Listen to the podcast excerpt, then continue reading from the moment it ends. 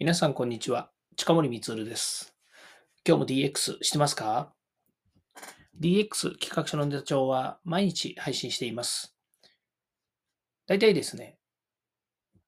月曜日から日曜日まで配信しているんですけども、水曜日はですね、本編を放送しています。え毎週ですね、欠かさず放送していますので、ぜひ聞いてください。それから毎日の放送はほぼですね、番外編ということで、私、近森光が考えている日々の活動や行動、それから DX 推進、AI、生成 AI、セキュリティ、え、ものの考え方みたいなものですね、えー、いろいろと、え、実践したものをですね、皆さんにお伝えしているように、え、放送をしてまいりますので、ぜひぜひ、え、毎日聞いていただければと思います。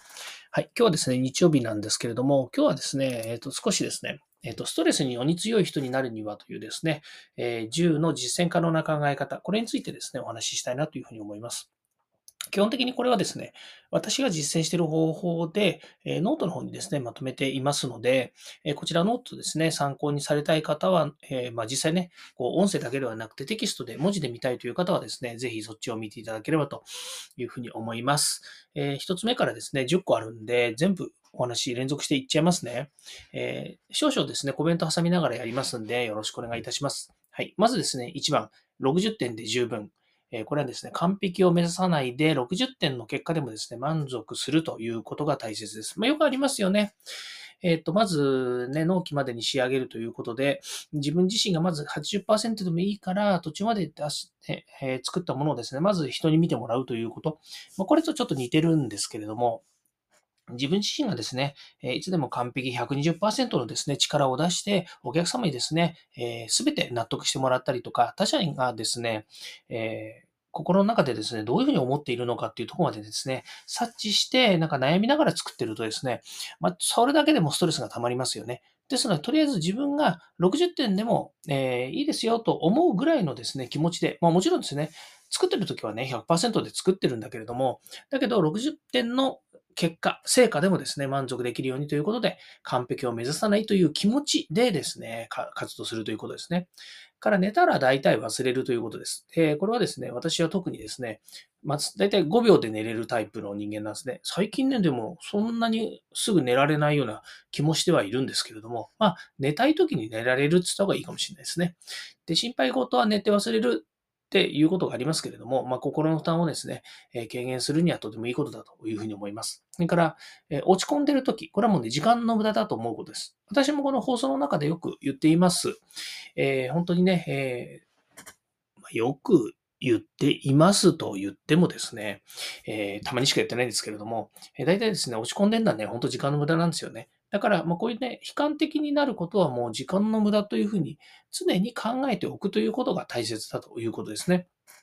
じゃあどうすんのよということはですね、この後にまたお話ししていきたいなというふうに思います。で、自分は自分、他人は他人ということを、えー、位置づけることですね。で、自分と他人を比較せずというふうに言ってもですね、この現代社会ですね、例えば、生きていれば、隣の人とですね、比べるっていうのはもう間違いないんですよね。もう、えっ、ー、と、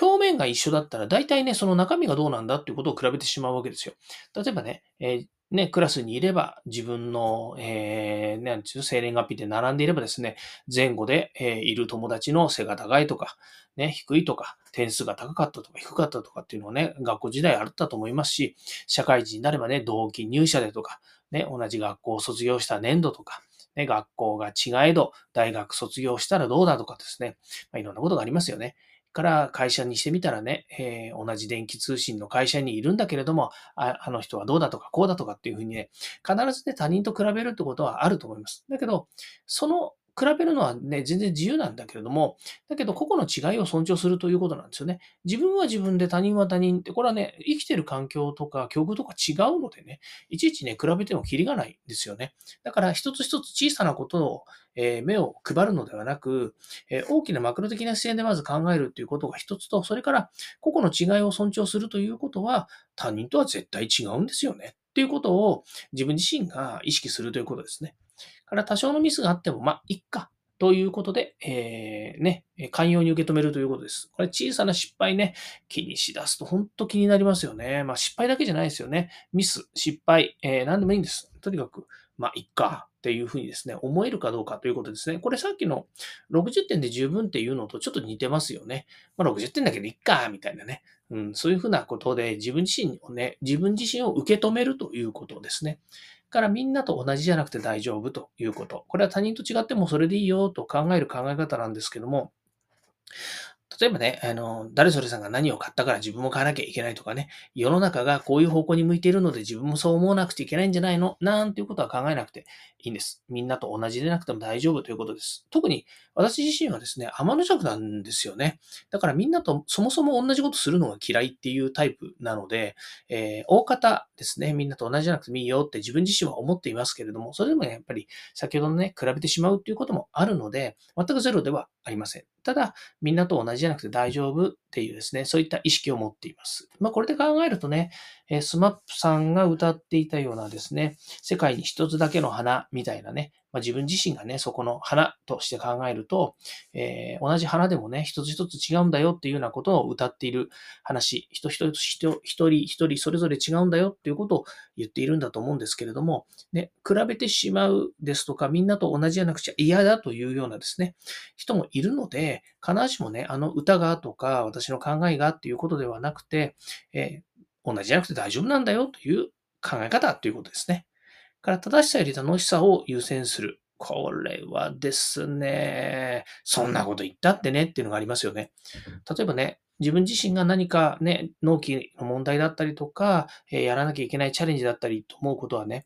結構ね、やっぱり楽しいというよりも、まず苦しいっていうのが出てきたりとかね、ストレスで押しつぶされそうみたいなものがあるわけですよね。いや、だからこそ、その先にある、えー、何かね、晴れ晴れとした感覚であったりとか、楽しさっていうものがね、やってくるんでは間違いないんです。まあ、出口の見えない、えー、トンネルはないみたいなことですね。えー、ローマは全ての道に通ずっていうのが近いのかなよくわからないですけどね。ただ、どうせやるならね、どうせやるなら、ね、つまんねえことでも何でもね、えー、楽しいっていうことをね、まあ、楽しんでしまえというようなことになるのかなというふうに思います。ね、常に正し正しさを求めるよりも楽しさを重要視するということなんですけど、正しいってね、正しいか正しくないかっていう二択だったりとかね、それから法律に基づいてとかね、からね、良識とか良、良識とか常識に基づいてみたいなね。まあ、ある意味で言うと、ね、あの、対局している問題について悩んで自分を落とし、うん、自分をそこに当てはめて悩むということにもなるので、そうするとね、なんかギスギスしますよね。それ嫌ですよね。だからこそ、ね、楽しいか楽しくないかみたいなところをね、重視していくと。重視するですからね、必ずしも楽しいか楽しくないかだけを求めなさいって言ってることではないので、重視をしていきましょうということです。それから肯定されないなら、肯定されない関係ならなくてもいいということですね。これね、なかなかね、人間関係論としてはね、面白いんですよね。よく言うですね、あの、えー、嫌いな人間、嫌いな人間から離れましょうとかですね、自分に合わないと思ったらですね、距離を置きましょうみたいなのにちょっと近いかなというふうに思います。もっとね、あの、さっぱりとしていいと思うんですよね。あの、いちいちね、否定してきたりとかね、えー、マウント取りしてくる人っていうのは、基本的には、相手が自分をライバル視しているということなんです。そもそもね、えー、普段のエネルギーよりもですね、ちょっと強いエネルギーがやってきます。まあ、ある意味で言うと、こっち側がそのエネルギーを受けてしまうとね、マイナスのオーラに、えー、苛まれてしまったりとかですね、えー、心をですね、痛めてしまったり、病んでしまったりということに発展するようなことになってしまうんですね。だから、えポジティブな関係を重視した方がいいということなんですよ。いや、ポジティブな関係ってのは何かっていうとね、やっぱりね、えー、お互いが、なんて言うんですかね、プラス思考って言ったりとかですね。それから、えー、少なくともお互い言い合える仲だとしても、お互いが尊重し合えて、そして、えプラスに働いていくということ。まあ、プラス思考と同じことになっちゃうかもしれないんですけど、ね、こう、ポジティブな関係であることっていうのが大切なんです。このポジティブという関係が大切なんですね。だから、相手がどんなにね、え強いことを言ったりとか、自分自身を否定したとしても、それが自分自身に肯定できる受け取りが、受け取りが、受け取り側として肯定できればそれで十分なんですね。いや、あの人がああいうふうに言っているのはね、こういう意図があるんだとかね、そういうふうに相手の心の中まで、えー、ポジティブに落とし込めるのかっていうことが大切なんですよね。でも、相手はね、言ったことに対して、えー、上も下もない、右も左もない、ただそのまま言っているわけですね。それを勝手にこっちがね、おもんばかって、いいように解釈したりとかっていうのはやってはいけないことかなというふうに思います。で、それは相手の言ったことは正しく受け取らないといけない。で、それに対してそれがポジティブでないよというのであればですね、否定的だよということであれば人間関係はね、避けた方が自分自身のストレスは減るということです。はい。もう9番目まで来ちゃいましたね。えー、自分が思うほど他人は自分に興味がありません。えー、これはね、よく言うことですよね。えー、他人は自分のことあまり気にしてないね、ない、ないんですよということをね、よく理解するということです。じゃあ、自分がですね、他人のことそんなにね、しょっちゅうしょっちゅう考えてるかっていうと、考えてないですよね。まあ確かに特定の人、誰かのことは考えてるかもしれませんけれども、でも、すべて、世の中すべての自分に関係ある人のことをね、ずっとね、あの、100%考えてますかと。ね、Facebook でね、全部にいいね押せますかと。ツイッターでね、いつでもフォローしたりね、シェアしたりできますかと。なかなかできないですよね。だからそれだけ、えー、自分自身の中にある他者との関係というものが重くないんですよ。だとするとね、相手も同じ。自分のことをね、そんなに気にしてないですよと。まあ、思うほどというのは、ほとんど気にしてないって思った方がいいかもしれないですね。ただ、さっきのね、えっ、ー、と、えー、なんだ、その、えっ、ー、と、否定されない関係ならなくてもいいよねって言ってるとこで、否定的な人間関係は避けっていうふうに言ったんですけども、これはね、あるんですよね。だから、そういうふうにね、自分自身、自分に対して、ね、彼積極的にですね、何かしらのアクションを起こしてくれるっていう人は当然ですけれども、ね、あの、自分自身に対してね、え、興味がないっていうことではなくて、興味があるんですよ。で、その興味が間違った方向にしてる人がいるということは、まあ、それはね、あの、先ほど言ったように、その、えー、関係をなくしな、なくした方がいいとか、避けた方がいいということになるんですけれども、でもね、大方の人たちっていうのは自分自身のことはあんまり気にしてないですよ、というふうに思います。これもね、えーと、発信を続けてると、すごくよくわかるようになります。だって、発信していて、何のリアクションもないということは、皆さんそんなにね、私のことを気にしてないということですよね。よっぽど気にしてるんだったらね、ああ、あれがどうだとかこうだとかってね、言ってくると思うんですけど、まあ私がこうやって発信しててもね、あんまりね、あの、返答はないですよ。えー、たまにね、あの放送聞いてあんなこと言ってましたね、面白いですね、とかっていうふうにね、コメントいただける方もありますけれども、だからといって全員が全員ね、えー、一体、一回一回ね、Facebook とか Twitter とかね、えー、各所いろんなところでね、あの、なんちゅうのコメントを寄せてくれるかとそうでもないですからね。まあそんな風に思った方がいいということですね。から最後、10番目ですね。これはもうね、私がね、いつも実践していることです。とにかく煮詰まった時にはね、やめたって声に出して言えること。っていうのが大切です。私の場合はですね、どっちかとトイレとかね、お風呂場でよく言ってますね。やめだって。これはね、後されそうになった時にね、断念する勇気を持つということなんです。で、あの、勇気と言ったんだけど、何、わざわざ勇気持たなくちゃいけないの？なんていうと、そういうことではないんですよね。あの、何が大切かっていうとね、やっぱり声に出して言えるっていうことなんですよ。でね、この声に出すってとても重要なんで、ちょっとあの、余談になっちゃうんですけどね。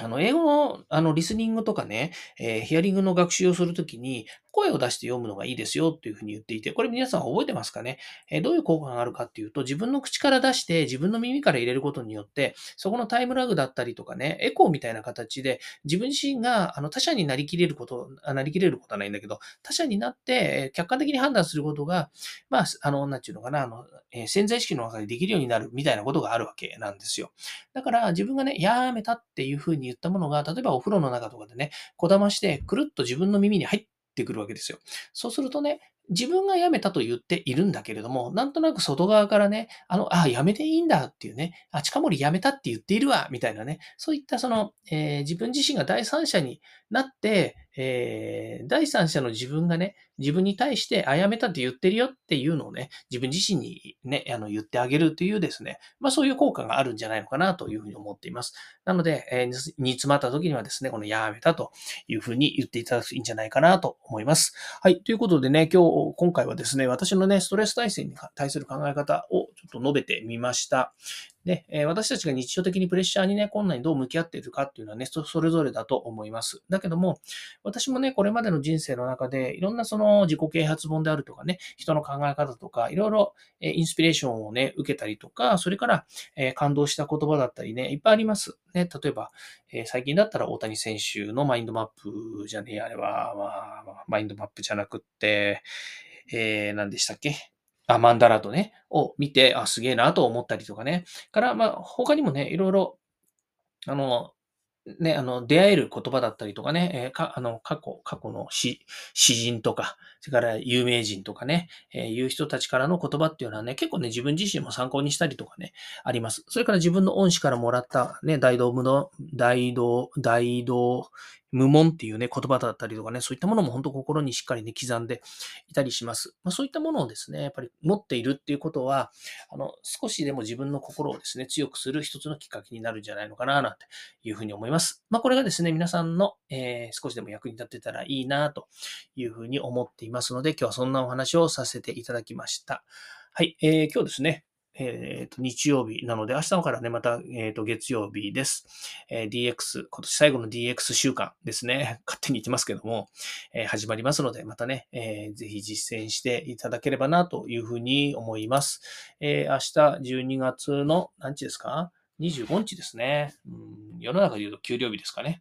はい。で、もうその来週はですね、29日金曜日が終わるとですね、から30日、31日、同日ということで、えー、今年がもう終わってしまいますね。えー、本当早いですよね。あと1週間しかありません。ということで、えー、皆さんですね、あと1週間、今年最後1週間ね、何ができるかっていうとですね、そんなに大したことはできないのかもしれません。私事で言えばですね、今ね、本を書くっつって、えー、とりあえず10章書いてるんですけど、全部書きました。え、全部書きましたっていうのは、10章のアウトラインを全部書きましたので、ね、少しはね、動いてるんですよ。はい。で、これからね、えー、また、あの、肉付けをね、していって、あと図解をしたいなというふうに思ってるので、えっ、ー、と、ちょっとずつね、えー、図も入れていこうかなと思います。だけど、なんかね、もうね、やっぱり大変ですね。本書くのはね。うん。あの、思ったんですけど、文章を書くのと図を書くのじゃ図を書く方が時間かかるじゃないですか。で、最近だったらね、やっぱりチャット GPT とかね、いろんなもので図書いたらいいですよっていうふうに思うんだけれども、その自分が思うね、イメージ図は作れるかもしれないけど、自分が書いてるね、例えば、えー、そうね、えー、なんていうんですかね、まあ、ダイアグラムっていうんですかね、えっ、ー、と、関係図みたいなものを作ろうとしたときにね、作れないわけですよ。あの、チャット GPT では、だけではね。だから、そういう意味では、あのね、自分自身はパワーポイントとか、そういった、あとね、キャンバとかね、使っていますけれども、あるのでね、やっぱり作らざるを得ないのかな、なんていうふうに思っているので、まあ、それもね、えっ、ー、と、自分がどれだけやっぱりやればいいか、さっきのね、あの、10選の話しましたけど、60%でいいんじゃんっていうふうに思えばね、60%なんですけど、まあ、確実に60%ぐらいの、あの、成果というか精度で出すようなことになるとは思ってますけどね。ただ、それでも、自分が、あの、書いて出す以上ですね、皆さんに有益なポイントっていうのはね、押さえて出したいな、なんていうふうに思っているので、まあ、そこはね、ほんと日々、あの、考えながらね、皆さんに何をお伝えしたら喜ばれるのかっていうところはね、外さに、外さずに行きたいな、なんていうふうに思います。まあ、ということでね、えー、今年いっぱいにですね、原稿を書き上げるなんて言ってたんですけど、まあ、終わんない気もしますしね、えー、それも同じですね、えー終わらなきゃいけないとかね、こうじゃなければならないみたいなことをね、声高に言ったところでね、えー、自分自身にプレッシャーでね、ストレスかかるだけの問題なので、まあ、しょうがねえかと。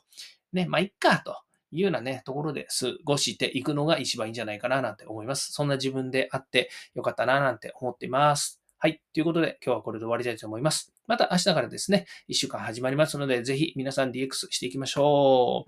う。また明日もね、この声でお会いしましょう。ではまた。